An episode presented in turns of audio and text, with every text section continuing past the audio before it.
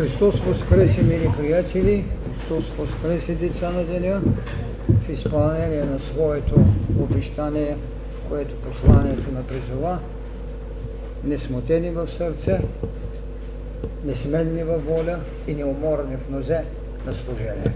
Благодаря. Тази вечер, може би това ще бъде най-добрата хармония, как се възпитава всеотдайността, как непоколебимостта прави своите стъпки в това, което наричаме посвещение или темата е еволюция на посвещението. Защото един от е, така наречените дълбоки дарови на човешкото съзнание, което след това може да прерасне в другата степен на посвещение не на съзнанието, а на душата, а тя от своя страна да иска да гони и да получи щедростта на великата бяла ложа на светът, е именно дар, който небето дава и както Христос е казал, който даром взехте, даром давайте. Защо? Какво значи даром да сте взели? Без труд нищо не става, както е казано. Без прилежание и възпитание на нашата душевност нищо не става. Но това, което го прави в въземащата се стълба на посвещението, онова е безмерността на великият, вечният, на абсолютът. Затова в първите стъпки на едно посвещение именно Христос казва следното. А като дойде в отечеството си, получаваше в синагогата, тъй, че всички се чудиха и думаха, откъде у него тая премъдрост и тия сили. Не е ли той на дърводелица синът? Матея, глава 13, 54-55. Когато дойде в Отечеството си, когато получаваше, кое е нашето Отечество? Оставам на страна физиономираната историческата личност. Говоря за степените на съзнанието, които хранят душата, говоря за душата, която е посредника между нас и духът, Кое е тогава Отечеството? Човекът облякан в физика, присъстващ в география, осъществяващ се като история, има свое Отечество. Но много имат Отечество, но малцина са уния, които имат Отечество, с което получават. Това е Отечеството на нашия дух. Тоест, в дълбините на отца си, ние сме получили всичко. И в школата, в синагогата, което е буквално преведено значи учи, уча или училище, в школата на собственото си училище, наречено съзнание, ние въземваме божествената дарба и я даваме. И тя със своята сила и власт очудва света и тогава става питането откъде? От тоя, тая премъдрост и тия сили. Та не е ли това синът на дърводелица? Да. И синът на дърводелица може да бъде мъдър. Това е великата тайна. Безспорно преди това не имаме иерархията, на тази вечна отроба, майчената отроба, която трябваше да мине посвещенията, трябваше да мине великите мистерии, мировата майка, за която знаете, че изнесахме цяла лекция за мировата майка. Майка, която става хранилница на това, което наричаме Син Божий. Затова много често съм казвал какво? Че нашата душа е една Богородица в онзи смисъл, че тя е пригодна да приеме в себе си оплождането, оплождането на духът. Хайде в фигурите на Светото Евангелие имаме оплождането на Светия Дух. На нашата душа като Богородица, оплождана от Светия Дух, в великата си предназначеност да даде Божество, да даде Син Божий, Син човешки. Ето защо съм е нарекал нашата душа една Богородица. Тази велика иерархия, тя трябваше да мине в нагледност през храма, през светилището, до зрелостта, когато можеше да чуе, когато е минала и на първа степен на посвещение, знанието за реалната присъственост на духовни и душевни сили, които работят върху нас. И тогава безспорно тя, реалната Богородица, т.е. нашата душа, винаги ще плоди и ще ражда своите синове. Ето защо този, който получаваше в синагогата, е премъдър и има много различни сили. Така, човекът, както знаете, когато говорих, колко много енергия употребена, за да се събуди, за да стане усетелива материята, колко верна беше казаната истина, че материята трябва да се удовлетвори. Една материя, която става усетна, за да може след това чрез нея да събудим памет, която е рефлекс, рефлекс за усет и след това за знание. Така е започнала и идвала идеята за себе съзнанието. След като в четвъртата коленна раса в Атлантида се отработва първообрядното, онова, което създаде от всичката тази хаосност, Адама, от цялата поредица на светът, който трябваше да осъществява властта на Фиата Лукс, до това болно и вечно търсещо себе си същество в лицето на Бога, което трябваше да отговори на повикът на Адама Гол съм, Господи! Где си, Адаме? Гол съм, Господи! От тук започна идеята за себе съзнанието, идеята за храмовата церемония. Познай себе си. Голямата борба за свобода. Свобода, както преди за нас, свобода от родовото съзнание, свобода от магичната единица, заради его,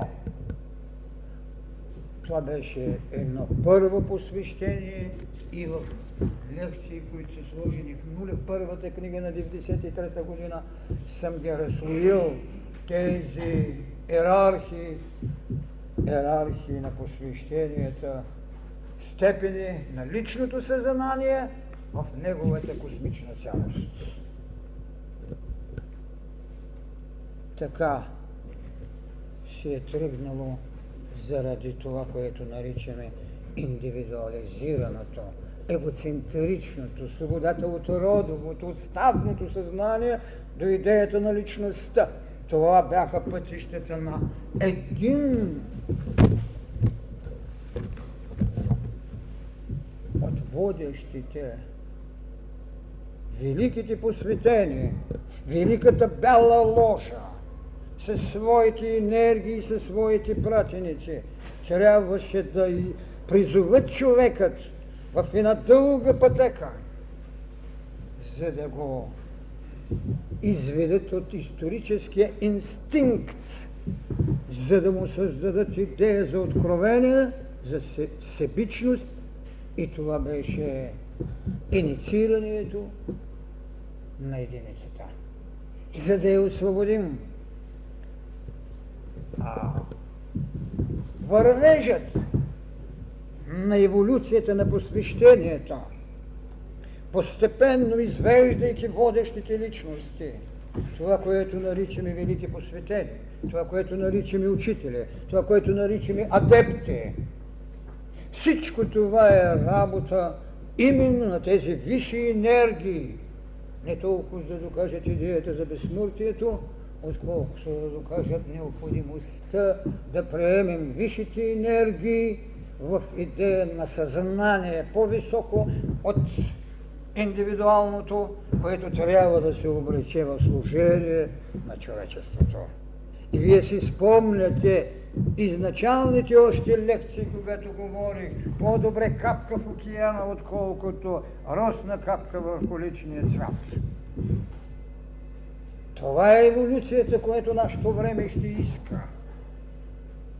Едно посвещение на целостта. Това са духовните пък вълни. Свобода от личност в името на духовната цялост на човечеството. Така че когато пледирам каузата за индивидуализираното съзнание, за най-великото, което е направил човек в себе си, да се надмогне от животинското, да се надмогне от стадното, след това вече в великото си посвещение да се облече на тая капка в океана, т.е. на всемирната еволюция и тя ще му донася послание след послание, жертва след жертва, крачка след крачка в великото служение, за което е бил предназначен.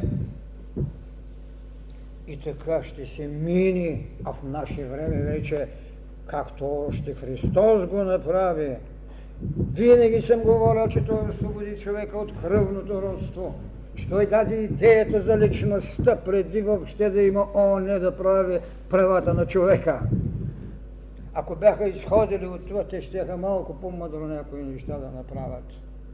И след това тази велика необходимост, индивидуализираната цялост да се даде на колективната, на човешката идея за еволюция в служение на великото.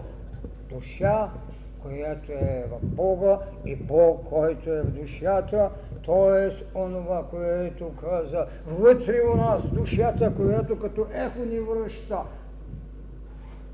Адаме, къде си? А той ще извика, гол съм, Господи. А гол ли си? Добре, ето ти солез и работи. Направих ти кожени дрехи. Така започне служението на човечеството.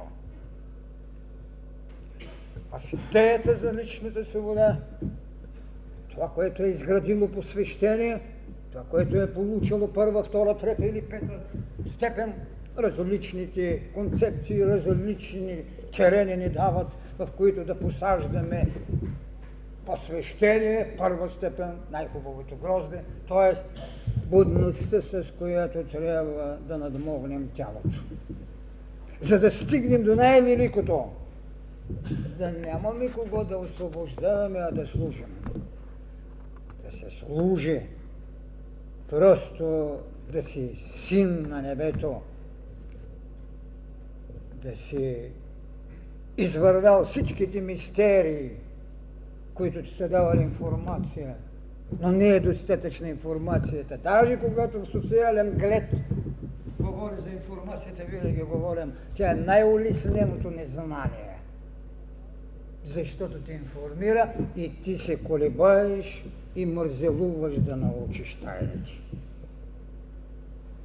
Информацията Но тази информация за първичния човек е била необходимост, нещо повече от необходимост, задължителност, за да се будите орган на усетливост в правото ви да живеете с околния свят. А кога върху околния свят вашата святост ще ви даде право да храните, тогава вече мистериите ще се нижат в своята възмога и ще ви дават знания. Така вие ще се изграждате в идеята за прераждащата се, посвещаващата се в тайната на смъртта. Тогава познавате, че смъртта е само живот. Един живот. Живот, за който именно инициираните, именно посветените могат да говорят без страхът, че тази смърт може да засегне не човешкото само у вас. Тази смърт може да смути човека, но не може да смути Бога в човека. Ето защо е казано, че в лунния период още човекът е имал една идея да познае, че смъртта, безсмъртието се. Защото в лунният период разпадането на Луната свидетелствува за нейната смърт, но само след седмица или 14 дни тя е пълнолунна и свидетелствува за живот. Това е лунното безсмъртие.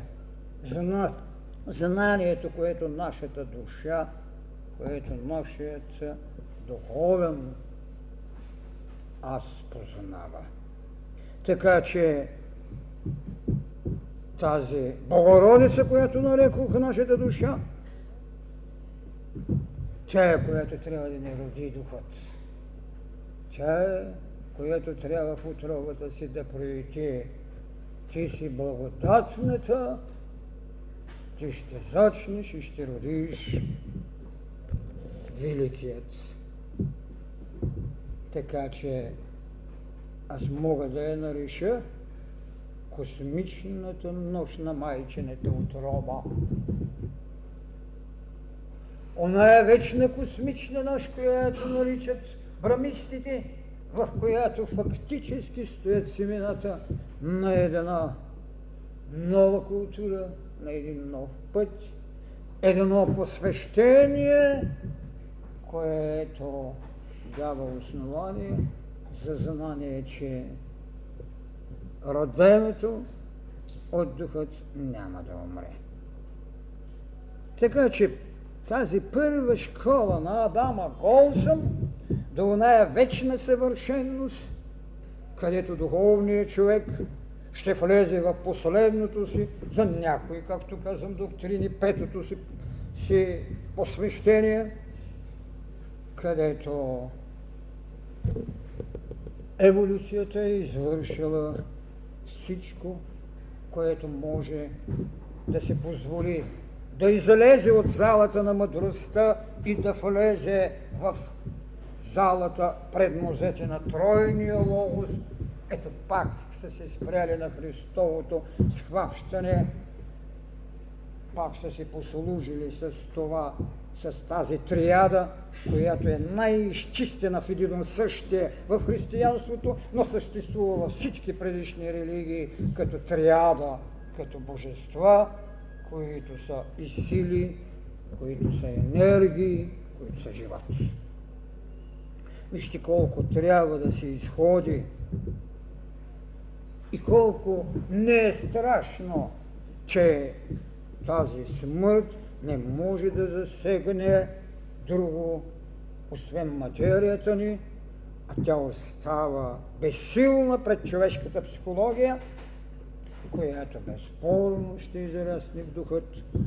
И така светът ще мине в състояние на невидение до зрелостта на уния, които могат да са семена в нощта на Брама, заради това, че носят всичко. Семена, за които Христос рече, ето, ако това зърно не умре, то няма да излезе и роденото от него ще бъдат 30, 60 или 100. Когато съм разглеждал посвещенията, безспорно този миг на така нареченото акта на раждането в повикът на Адама, съм го считал за едно от първите степени на личното съзнание и пробудата на посвещенията. Будността не може да свидетелствува само за външната действителност. Тази будност е будност на нашите съзнание. Будността на нашия дух е когато е вътре.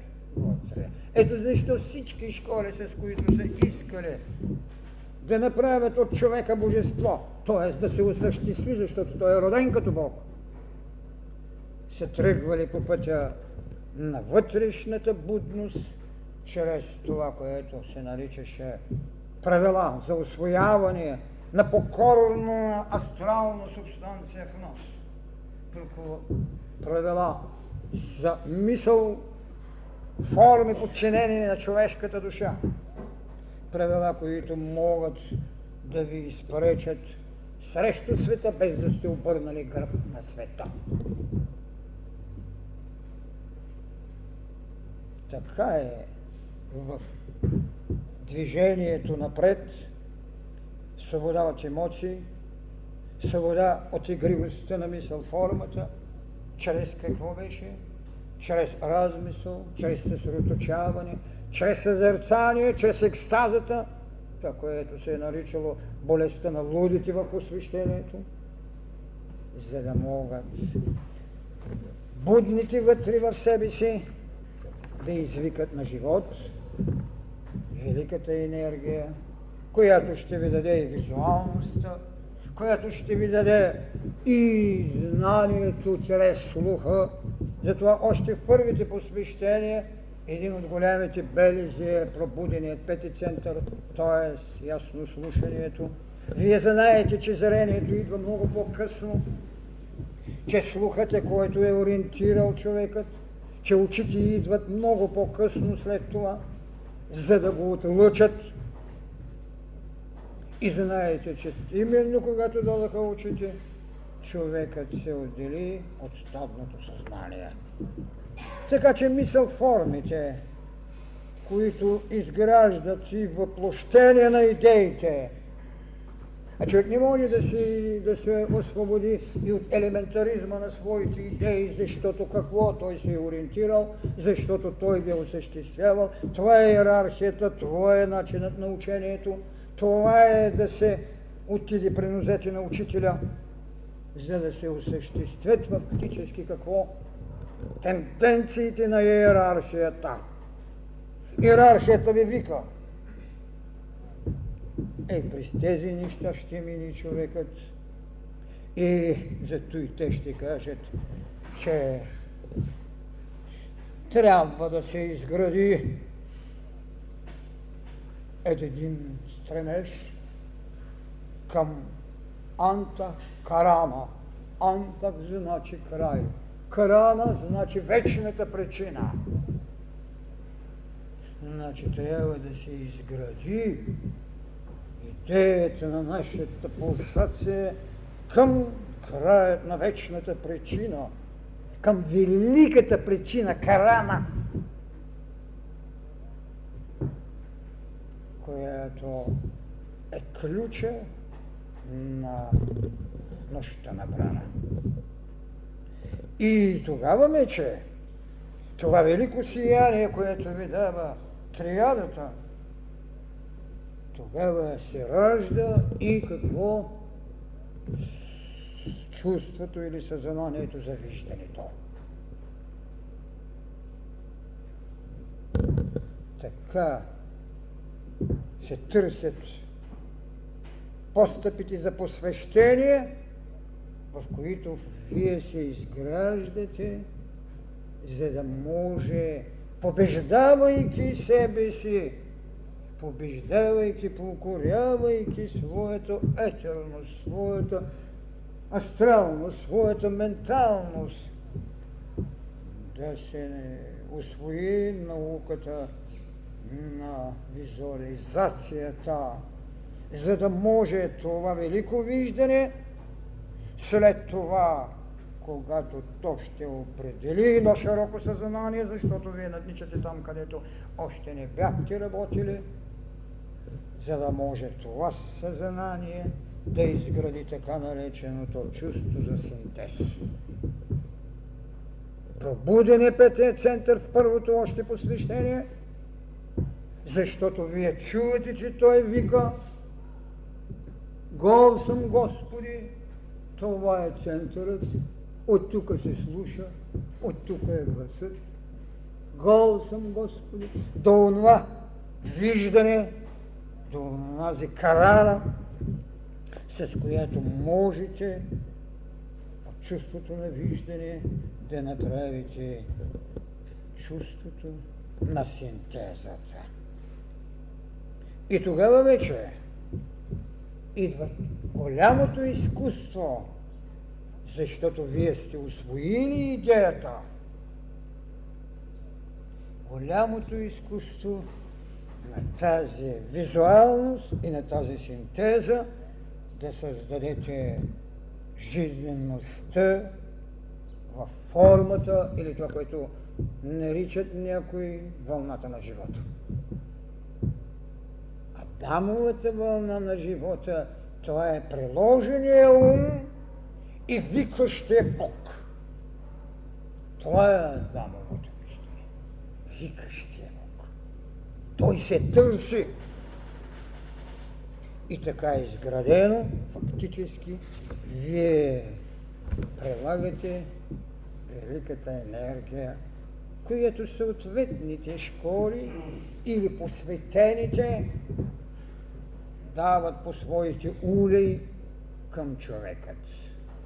Будният, който има и виждането, и синтезата, и който трябва да изгради формата, носи не само благодетта, но и великото задължение. Задължението на жертвата.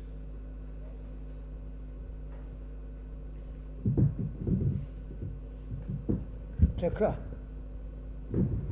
задължението на жертвата е учителят да се въплати в света. Това е посвещение. След като сте се изградили като личност, след като е могло вашето его да оцелее във всичката общност на стадната душа, вие се въплатявате в цялия свят. Вие се устремявате към една единствена цел. Всички тези участници да заемат пространство във вашата душевност и да водят личната си битка под това, което един Христос или голямите учители са дали с вълната на правдата, с вълната на любовта, с вълната на мъдростта. Идете и кръщавайте в Мое име. Та какво е кръщението? То е теза на посветените. Първата, втората теза, втората духовна вълна. Освен раждането, Втората степен на посвещението е кръщението с идеята за любовта, идеята за цялостната принадлежност, с която едно вероисповедание може да стане наука, може да стане философия и може да остане само религия. Човечеството не е лишавано от тези три основни формули идеята за науката. Когато знанието чрез вяра е дало идеята за чудеса, Науката в приложение на това, което първо ме получило, виждането, синтезата, след това голямото откровение, тя ви дава знание, с което ви освобождава и философия. Тогава ви освобождава от какво? Освобождава ви от догмата.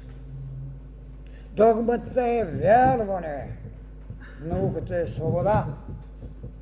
Философията е тайна, чрез която духът може да се послужи заради знанието. Но над всичко това, въпреки че догмата е идея на вярата, религията стои над всичко, защото в нея е и чудото, и разтълменото чудо. В нея е и знанието, и философията. Аз съм пътя, истината и живота. Аз съм възкрешението. Дойдеха знания, които ни освободиха. Освободиха ни от митологичността на възкрешението и на реалност. Дадаха се знание, в което не може да бъде само чудото, с което трябва вярата да се храни, а дойде знанието, науката, дойде философията. Ето защо, когато един ученик отива до своя учител и го пита и иска от него да научи чудеса да прави, учителят му дава енергия за чудеса. И когато превършва цялият разговор, той казва, сега аз мога да тръгна по света и да правя чудеса. Сега съм с вас, учителя. Учителя му казва, излез из вратата и повече не се връща. Защото чудото не е знание. Излез из вратата. Ако беше поискал да мине посвещенията за знания и енергии, с които може да прави това, което е необяснимо за обикновение, съвършено обикновено, разбираемо за посветение, тогава той щеше да бъде един от великите си работници на голямата идея. Така, чрез степените на посвещение, ние идваме постепенно да устраняваме какво? Страхът от смърт. Онова, което е било школа за търпимост и вяра, е било страхът. Страх от възмездие вместо обяснение за непреложено прегрешение. Страх от великите, защото си унижен до малоценните. А човекът не може да бъде унижен до малоценност, когато е дете на Бога. Следователно, методата на работа е грешна. Но дали е била потребна в хилядилетията, това е другия въпрос. Било ли е необходимо да се приложи насилие върху плътта заради памет? Да.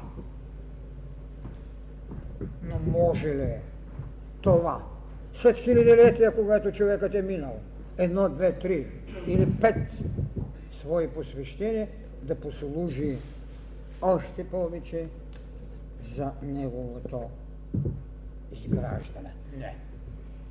Ето защо духовният човек, този, който искаме да извисим,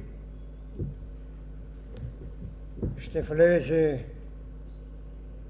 постепенно в фазите на развитието, които тук, в, когато разтълнах Евангелието, са дадени. Рождество, кръщение, преображение, разпятие, възкресение. Това са великите мистерии на християнското учение. Не защото е неестествен начин на раждането, а защото е потребният начин на усъвършенстването и възможно верният начин на раждане. Когато можеш да кажеш, ето, Святия Дух, ти ще зачнеш. Рефлекса на обикновения човек е, че това е невероятно. Истината на духът е, че може. Ето ви конфликта. Голямия конфликт на посвещенията. Рефлекса на естествения човек. Не, не познава мъж. Не познаваш силата на Святия Дух. Защото ти си избраната отрова. Аде противопоставяйте ги. Да видим и тогава посвещението какво ще приеме. И в нейното смирение беше да бъде волята ти. И тя бе.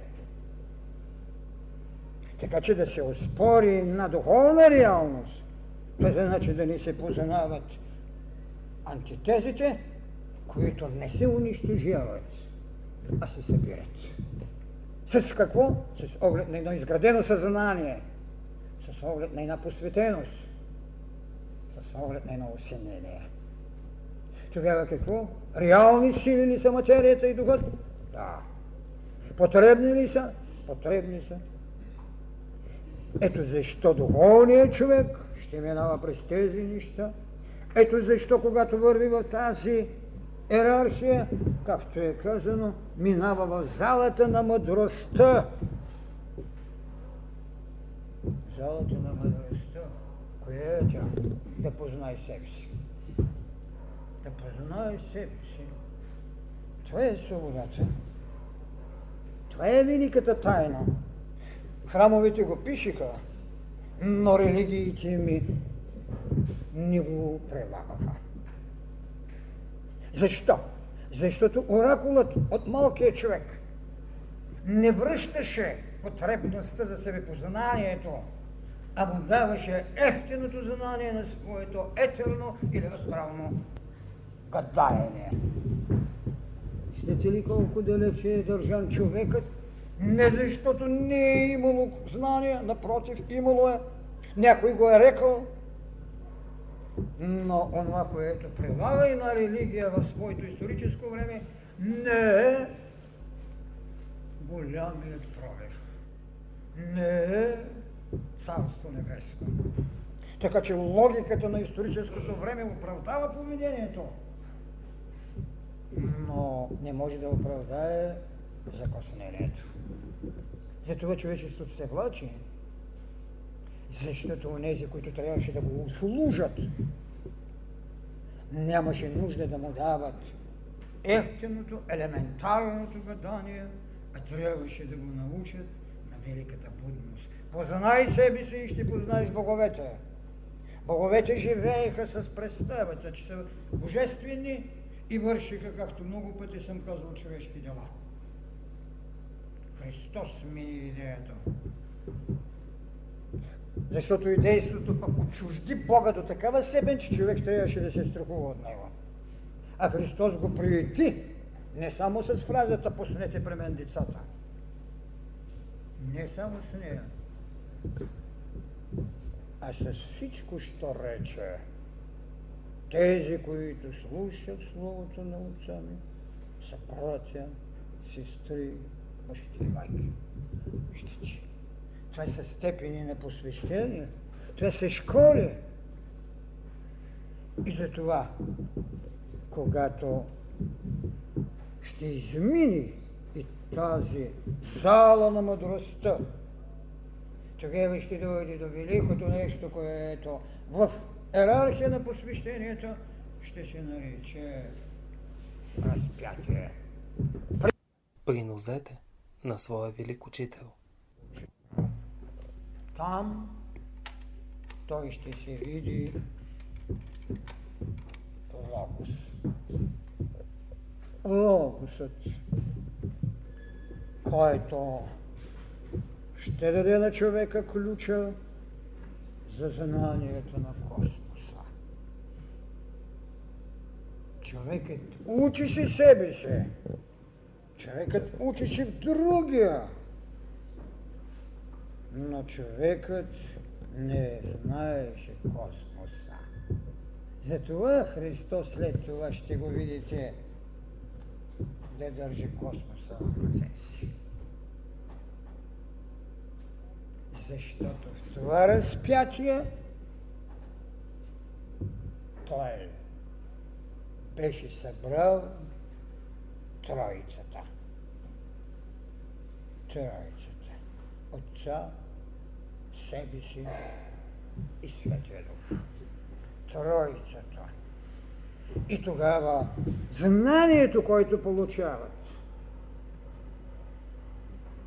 той и тези, които след това ще го следват, е знание за космичната цялост. Това е велико посвещение и това е една нова концепция, която от идеята на индивидуализираната божественост, от идеята на личния логос, от идеята на еврейския Ехова, се дойде до една нова идея, идеята на Христос за целостта, за посвещение ново на всички вече, на всичко. И на астрал, и на ментал, и на душевност. Аз и отца сме едно. И пред кого? Пред света.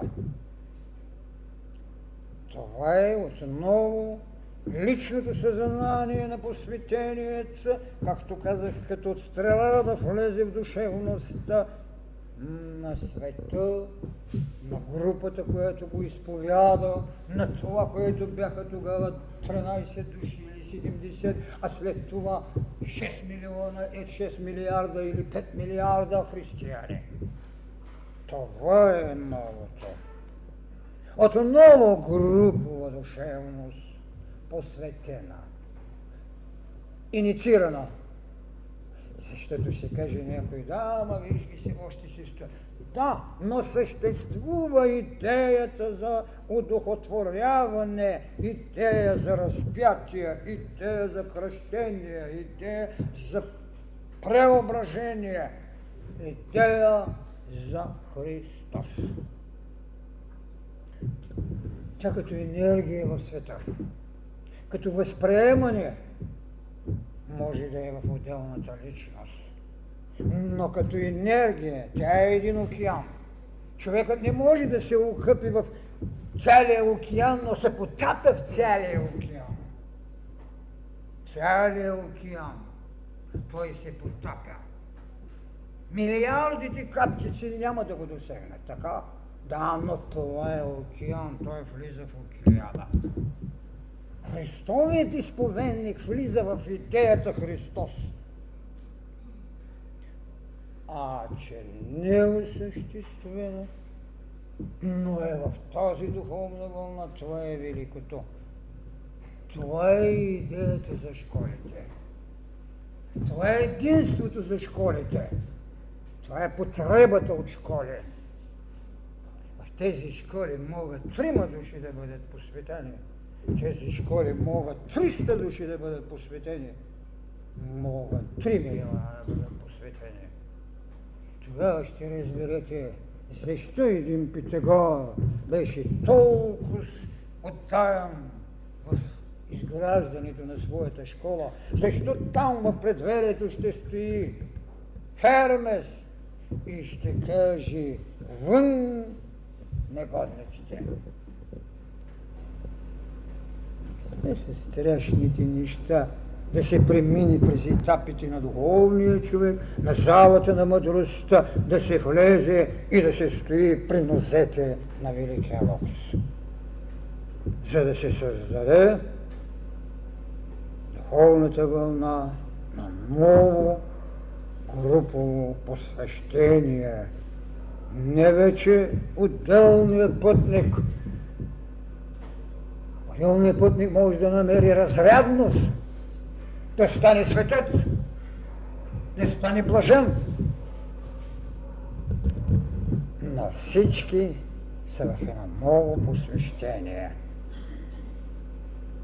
Един е още неофит, т.е. ново въвежда се. Другият е готов за велико причастие. Това е иерархия. Това са школите. Това са и големите духовни вълни, с които се изграждат и се създават нови степени.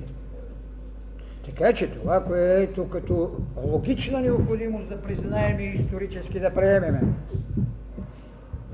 е необходимо, но не е задължително. Трябва да знаем, че с петата коренна раса се промениха много неща. В петата коренна раса се повториха много формули на инициирането в Египет, в Гърция, къде ли не. Но трябва да знаем, че те отдавна, отдавна трябваше да бъдат и да ни дадат свобода в резултата на непривързаността. Така че няма нищо страшно, че трябва да се освободи от една школа тази привързаност, която е имал, трябва да се освободи. Тази свобода за непривързаност е която ще му даде идея за разграничаване, ще му даде идея за безпристрастие. Тогава ще разберете колко хубаво съм бил не казал, въпреки че те казват, съм казал. Аз го казах и пак ще го повтарям, че традицията е една убийца. Но не в порочния смисъл. Идеята за безпристрастието е свобода от традицията, защото употребеното, изживяното трябваше да си отиде свобода в резултат от непривързаност. И тогава ще дойде дисциплината. Тя няма да има нищо общо с онези строги правила, които и юдейството даде, а които и мухамеданството още прилага. Тогава ще разберем, че е възможно разлика между посвещението. Според какво? Според иерархията, както на известни народи, така и на личности. Тогава ще разберем и защо са разкъсвани орфеевци. Защо се разпани или разстрелвани Кришна. Защо бит Питагор? Само тогава, когато тази разлика между посвещенията разберем. И онзи, който е отишъл да убива Питагор, е считал, че върши някакво велико дело. Онези ваханки, които разкъсаха Орфей, мисля, че вършат велико дело, защото тяхната хеката богинята на магиите, властва над душите им. А магията беше първото знание, с което човекът се ориентира, за да подчинява стихии. Разлика между посвещението. Така, някои от школите говорят за така нареченият аспирант на пътеката – т.е. пътника в пътеката, който се стреми да стане последователен, но не е обвързан. Пътникът не е обвързан. Пътникът или стремежът да се влезе в това велико посвещение е само необвързаност, искане но не задължително безколисност. От тук ще си намерят, когато някои искат да влезат в посвещение чрез плащане, както и в Евангелието се говори за Симона.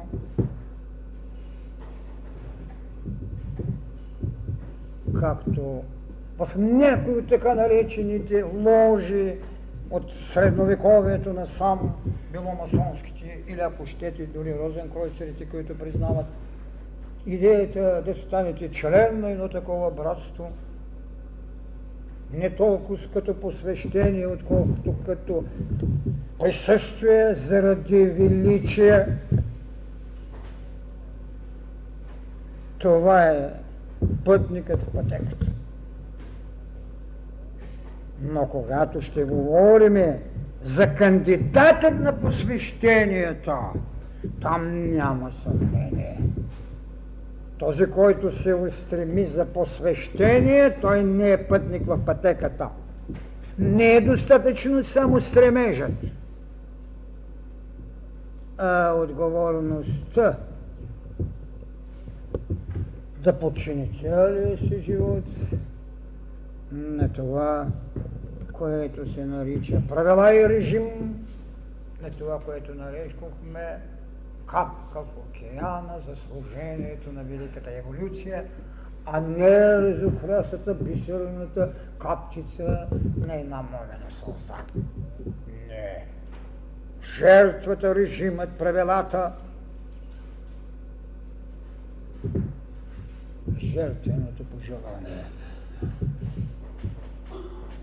Така че разлика между пътника в пътеката или аспиранта в пътеката и кандидатът на посвещението е голямата разминаваща се тайна на човечеството. Реална.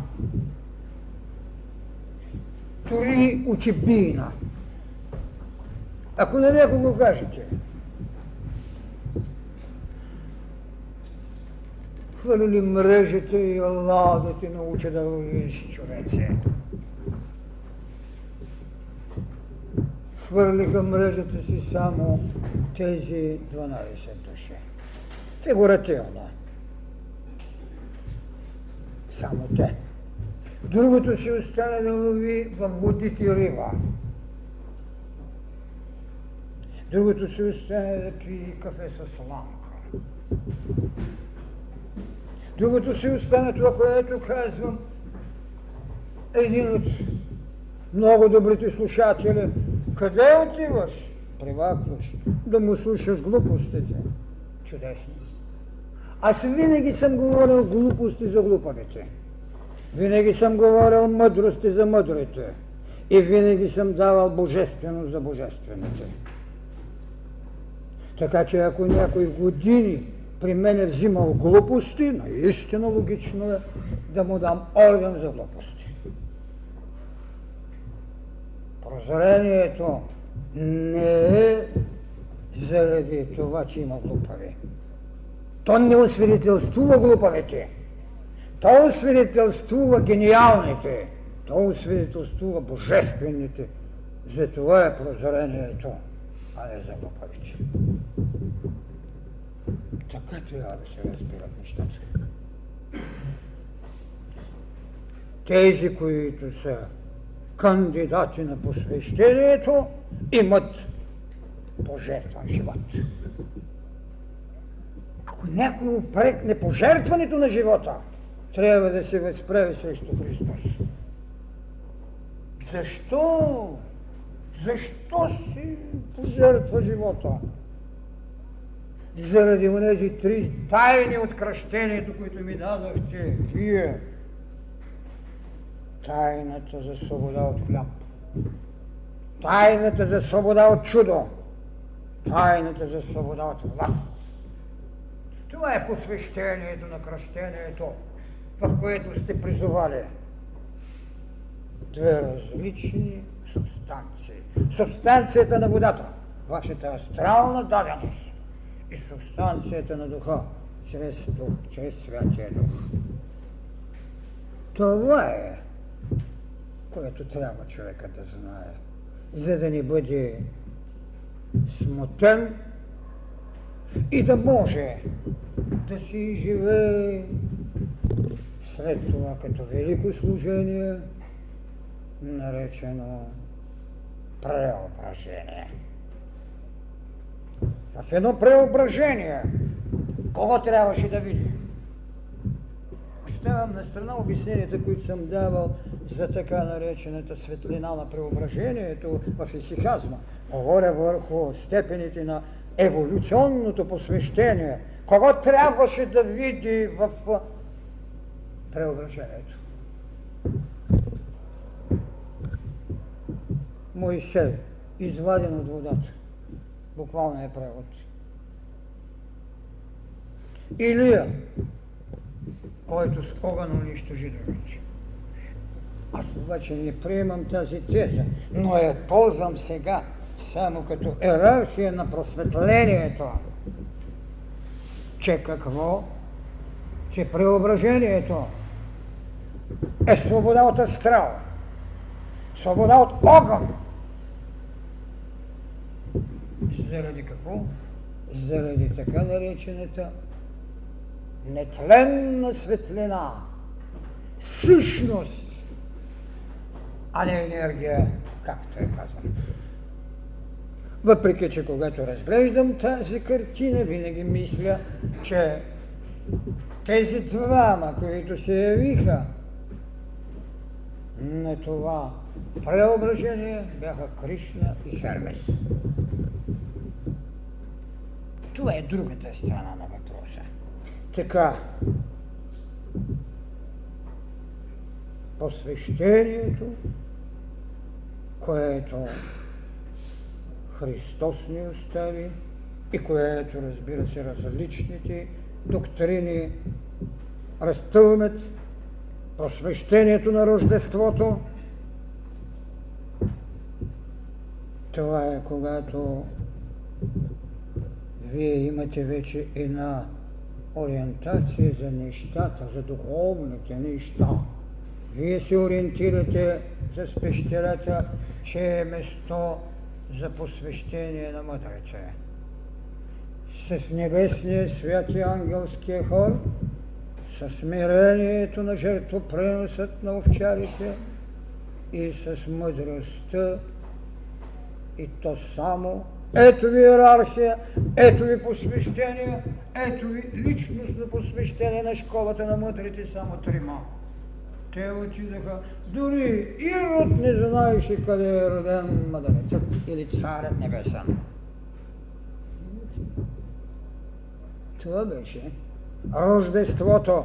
След това вече ще дойде, както казах, кръщението, където овладявате астралът, където идва идеята за светостта на Духът, който ще ви благослови, за да ви освободи от астралната мъгла, която ще извикате в живота си. Свобода от астралност, която е мъглевината на изведения човек от Атлантида. Тази астрална мъгла –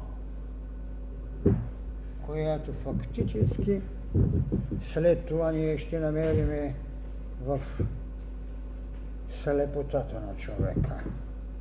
Тя трябва да бъде разпръсната. Тя е великото заслепление. Защо?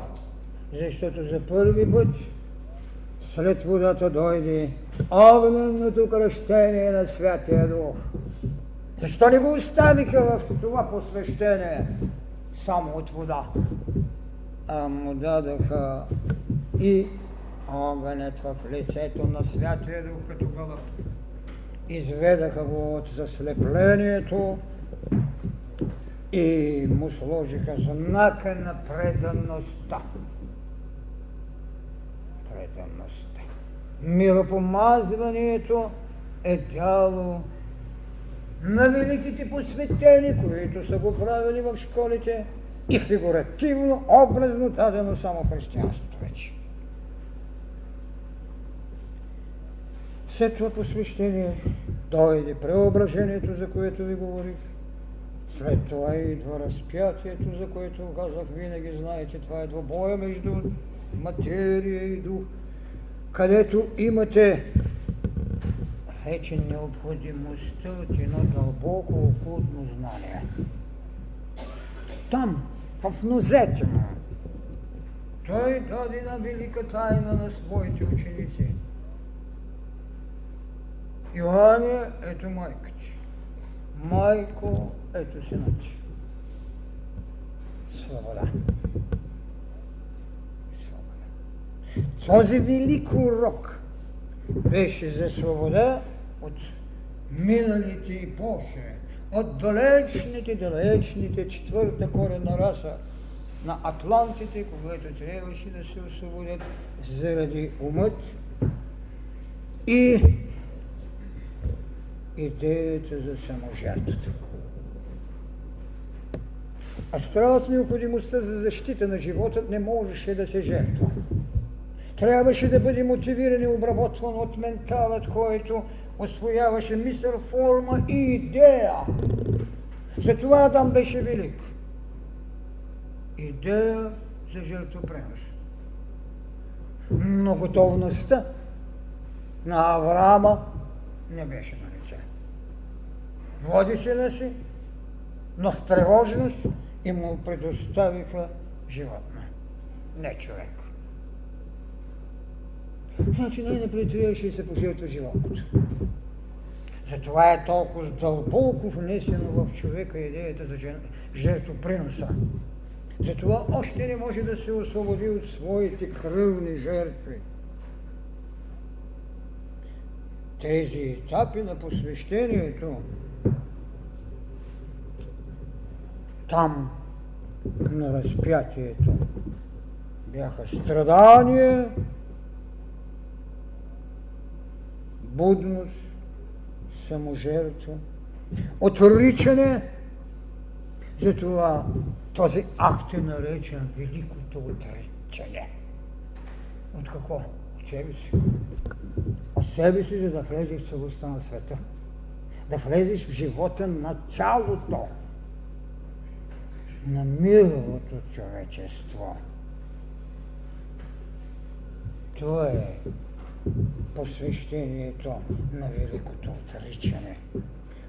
Колкото иска може човек да го нарече, в неговия велик смисъл обаче ще се остане тази връзка, че той е над трите свята, над трите свята, светът на физиката, света на астрала и света на ментала. Над тях е. Това е вече личност в светът, в образа на човечество и човечеството, което чрез личността се търси, за да бъде божествено. Това е великата тайна на посвещението, което дава това. И онова, което можем и да кажем, някой от доктрините счита, че другото посвещение се нарича последователи, но за мене то би трябвало да се нарече ковчежито, в които бяха сложени тленните и нетленните ценности на Христос, от което дойде възкресение, за да може да има последователи. Защото апостол Павел много право казва, ако е празно по същност възкресението, за какво се молим и защо вярваме. Много добре го оценил, че Възкресението, то е което даде последователя. Иначе, може би, щеше да се остане Христос с упрека, че Той е един от непокорниците, което Римската империя наказа. Дълновидността на тези, които дадаха Възкресението, е отделен въпрос. Реалността на Възкресението е отделен въпрос.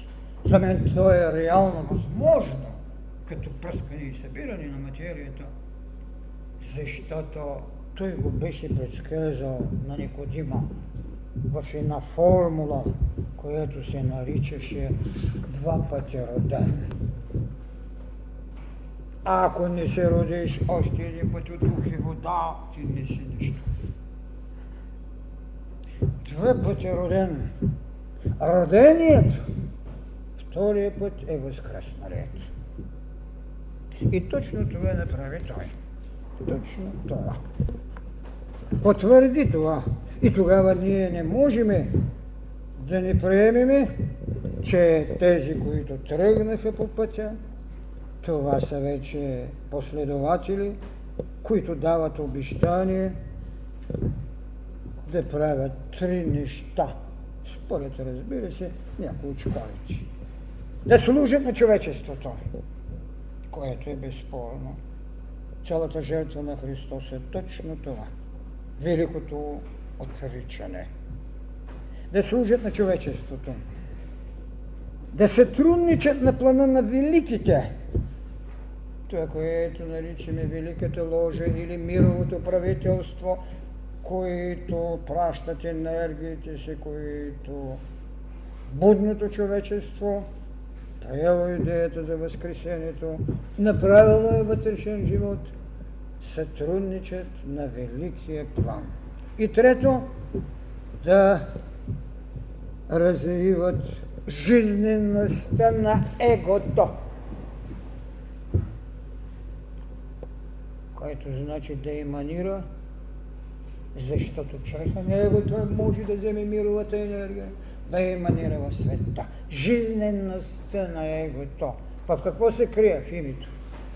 То, за което преди няколко лекции говорим. Името. Христос. Някои казват Христос, което значи дълбоко скръбен. То е угодливо, може би, за някои формули и общества. Дълбока скръп и страдания. За мен това е най-ефтиното определение за тялото на Христос. Христос е помазаник и точно в този смисъл на великото отричане е служение за всичко.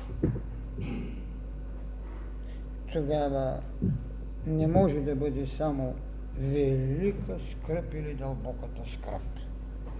Така, жизнеността на това его, чрез което човечеството формира учението му като религия, с обрядните дадености прави своята валентна връзка.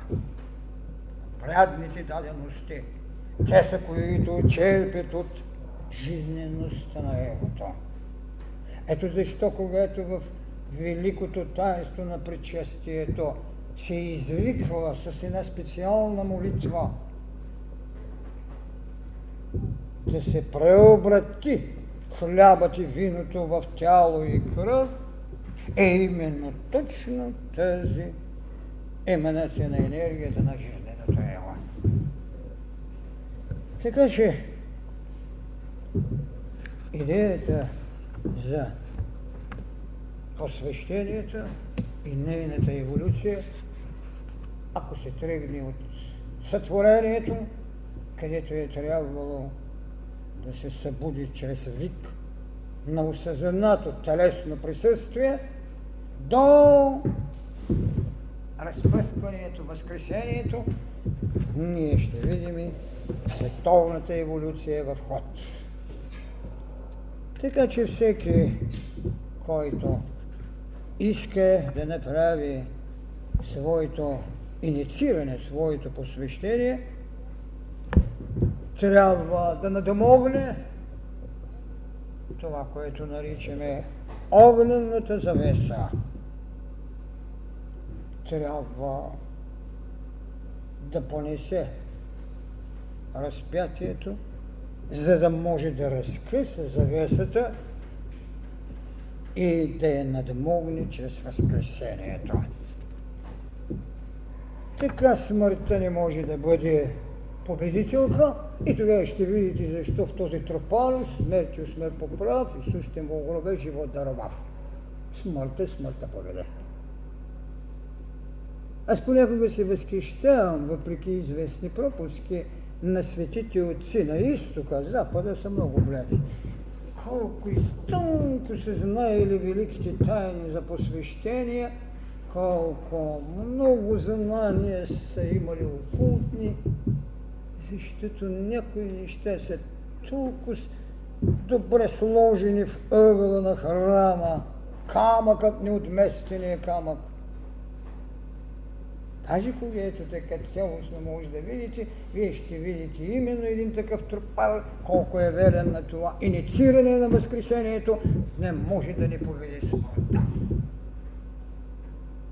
Така че възземението на човека като даден път е безспорно и то ще върви.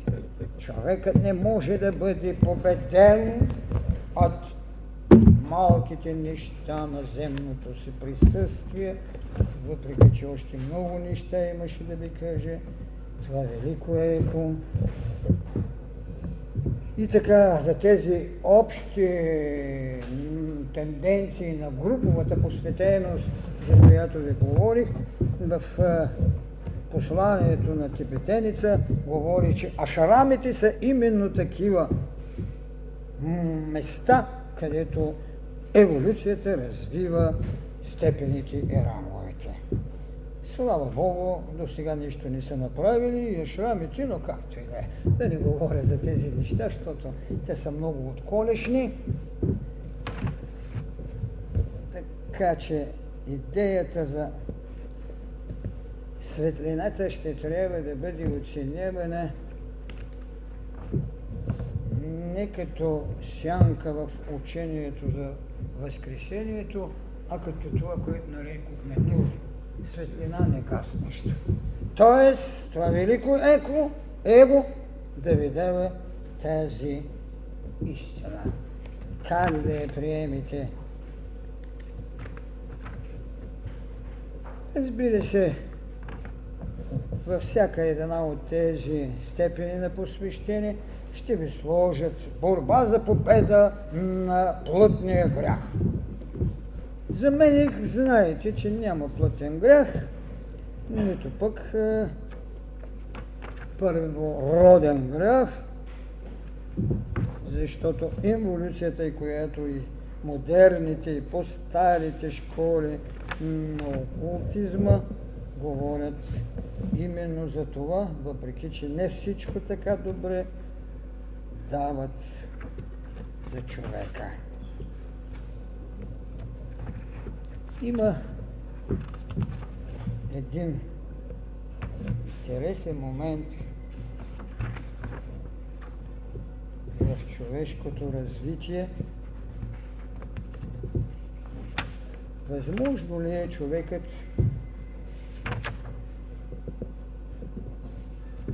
с половин знание да се научи да възкръсва. И защо именно е спряно посвещаването на елементарното, с което се е послужило човечеството, за да създаде богове. Тайната, която е скрита от човечеството с митологичните богове, ревниво пазената тайна беше, че тези, които са долу, не са безсмъртни. Не са безсмъртни. Това е в е, най-естественото противоречие с идеята на сътворителя. Те са създавали полубожества, на които са искали да дадат част от своята безсмъртност но не са стигнали до будността, че човекът трябва да бъде повече от, от смъртта. Така че, когато дойде идеята за свободата от боговете, тя дойде чрез Христос. Не чрез идеята за единобожието. Единобожието го постави в смъртно безсмъртие чрез грехопадението. Това е смъртно безсмъртие. Докато идеята на Христос, че човек е единство с Отца си, можем да я намерим и в старите доктрини на посвещението, но не и в смисъла, в който еврейството го дава, ние се изживяваме в една идея демонстрирана безсмъртие. Това е да надмогнеш гроба. Ариматеевата гробница да, да разрушиш. А Ариматея не е бил от уния, които не са били посветени. Следователно, колко много е сътрудничала материята, за да улесни идеята за възкресението. Тя е в самия Иосиф Ариматей. Следователно той, като знак на другия брак, на гробницата, на тялото, е работено с милиони години. И тогава ще разбереме защо той приема в гробницата Христос.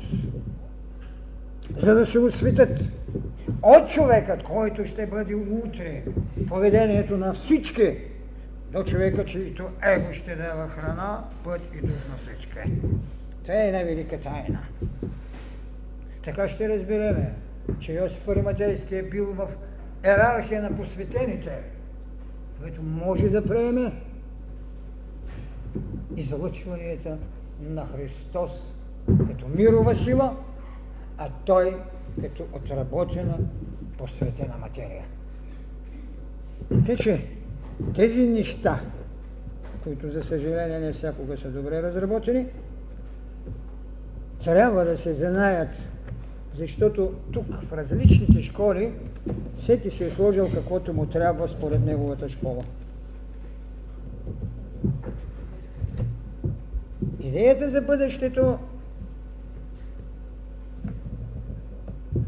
като посветеност, която всеки ще може много лесно да прави от себе си, така както народа просто, че се го казва, че Господ ходеше след хората. Той не се е отказал да ходи след хората. И е там. Но хората още не могат да се окажат от това, което казах, пътят на Голгота не е голготски, а е божествен. Те си го вземат само като път на страданието.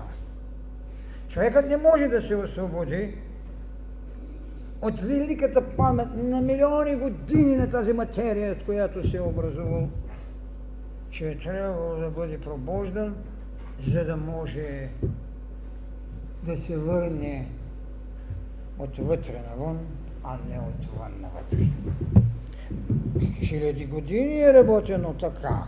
След това трябваше да се почне така. Вече няма да имаме убиване, ще имаме трансформиране. Ще познаваме храмът на материята, така както каза Христос, вие сте Дом Божий, вие сте храм Божий, там където двама сте в Мое име, аз съм при вас. Това е вълна на посвещение.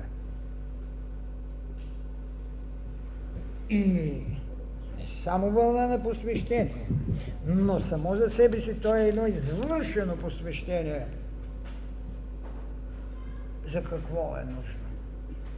Нужна е за дързостта, която трябва да има някаква тайна. Вие не можете да проявите дързост без наличието на тайна. Защото най-нормалното живеене това е леността, за съжаление. Това е леността. Удовлетворението на всекидневието. Леността. Следователно, нужна не е някаква тайна. Тайна, за да проявиме дързост, което е нарушение на всекидневието. И тогава ние можем да загубим съзнание за смърт. И в такъв случай безсмъртието няма да събужда страх, защото страшното е, когато безсмъртието събужда страх, а не смъртта, защото не, не можете да я, да я отмините, Това е най-елементарното нещо. Но ако безсмъртието събужда страх, говори за непросветеност и неморална цялост. Това е страшното. Когато безсмъртието започва да ви смущава, тогава вече е нещо страшно. За смъртта имаме навик. Тя е неизбежност, но е победима с безсмъртието. Но безсмъртието, когато почне да събужда страх, ние сме вече за окаиване. Защо? Защото тогава леността е сложила синор и се живее. Страхуваме се. А този, който не иска да учи, или иска да учи само за оцеляване, той не може да се обожестве. Оцеляването не е идея на божествеността.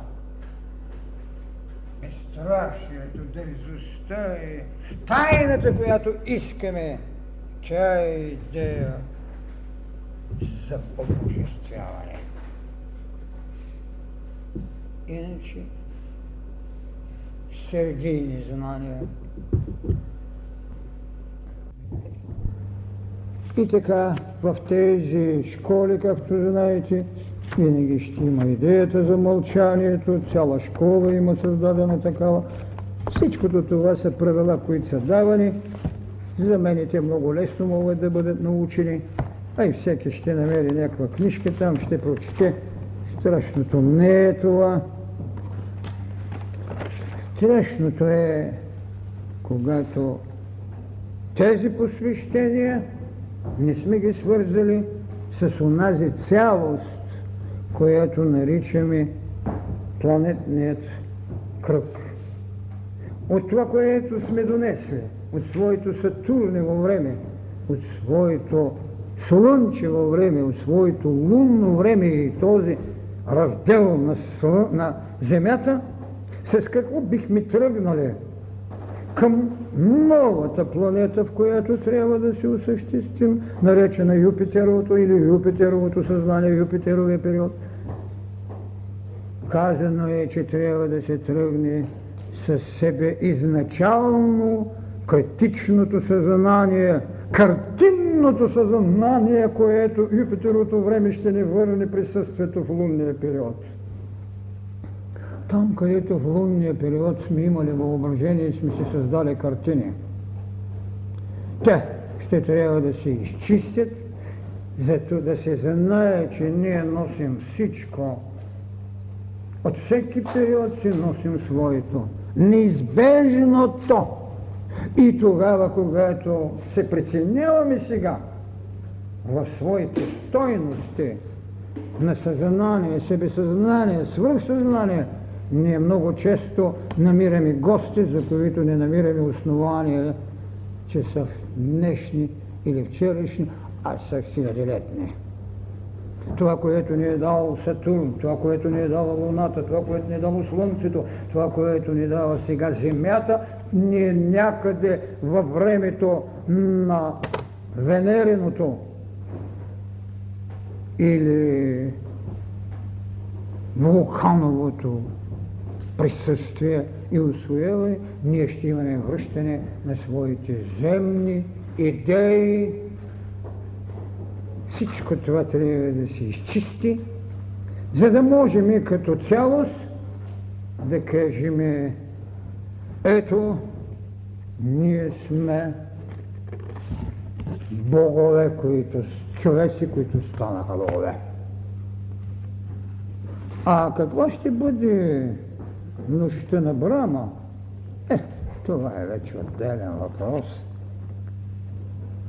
Нощта на Брама, тя носи семето на посветените и предназначението на човека да бъде Бог. Така, еволюция на посвещенията – отработва човекът като проява и от на божество.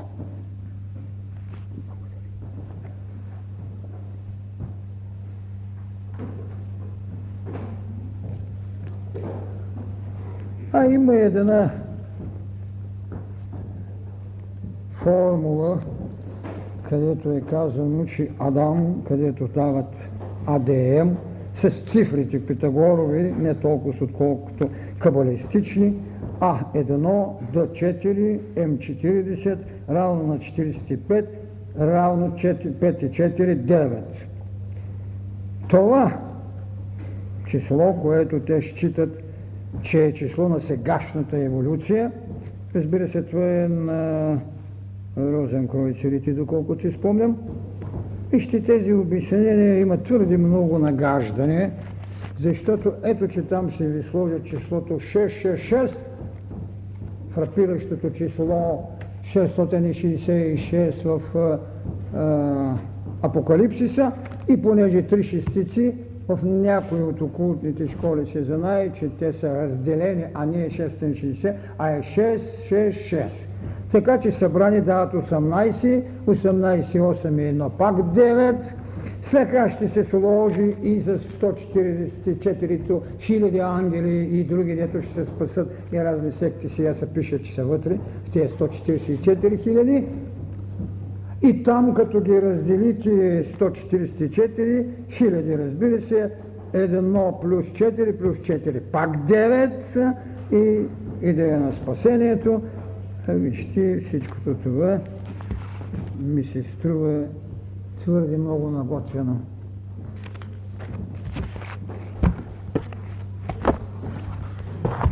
Винаги ще има енигми, но не може толкова съпростителство. Първо, девятката в новите окултни знания е изкласилото посятото семе, шестицата е сеенето, девятката е жътвата, изкласилото. Така, благодаря ви.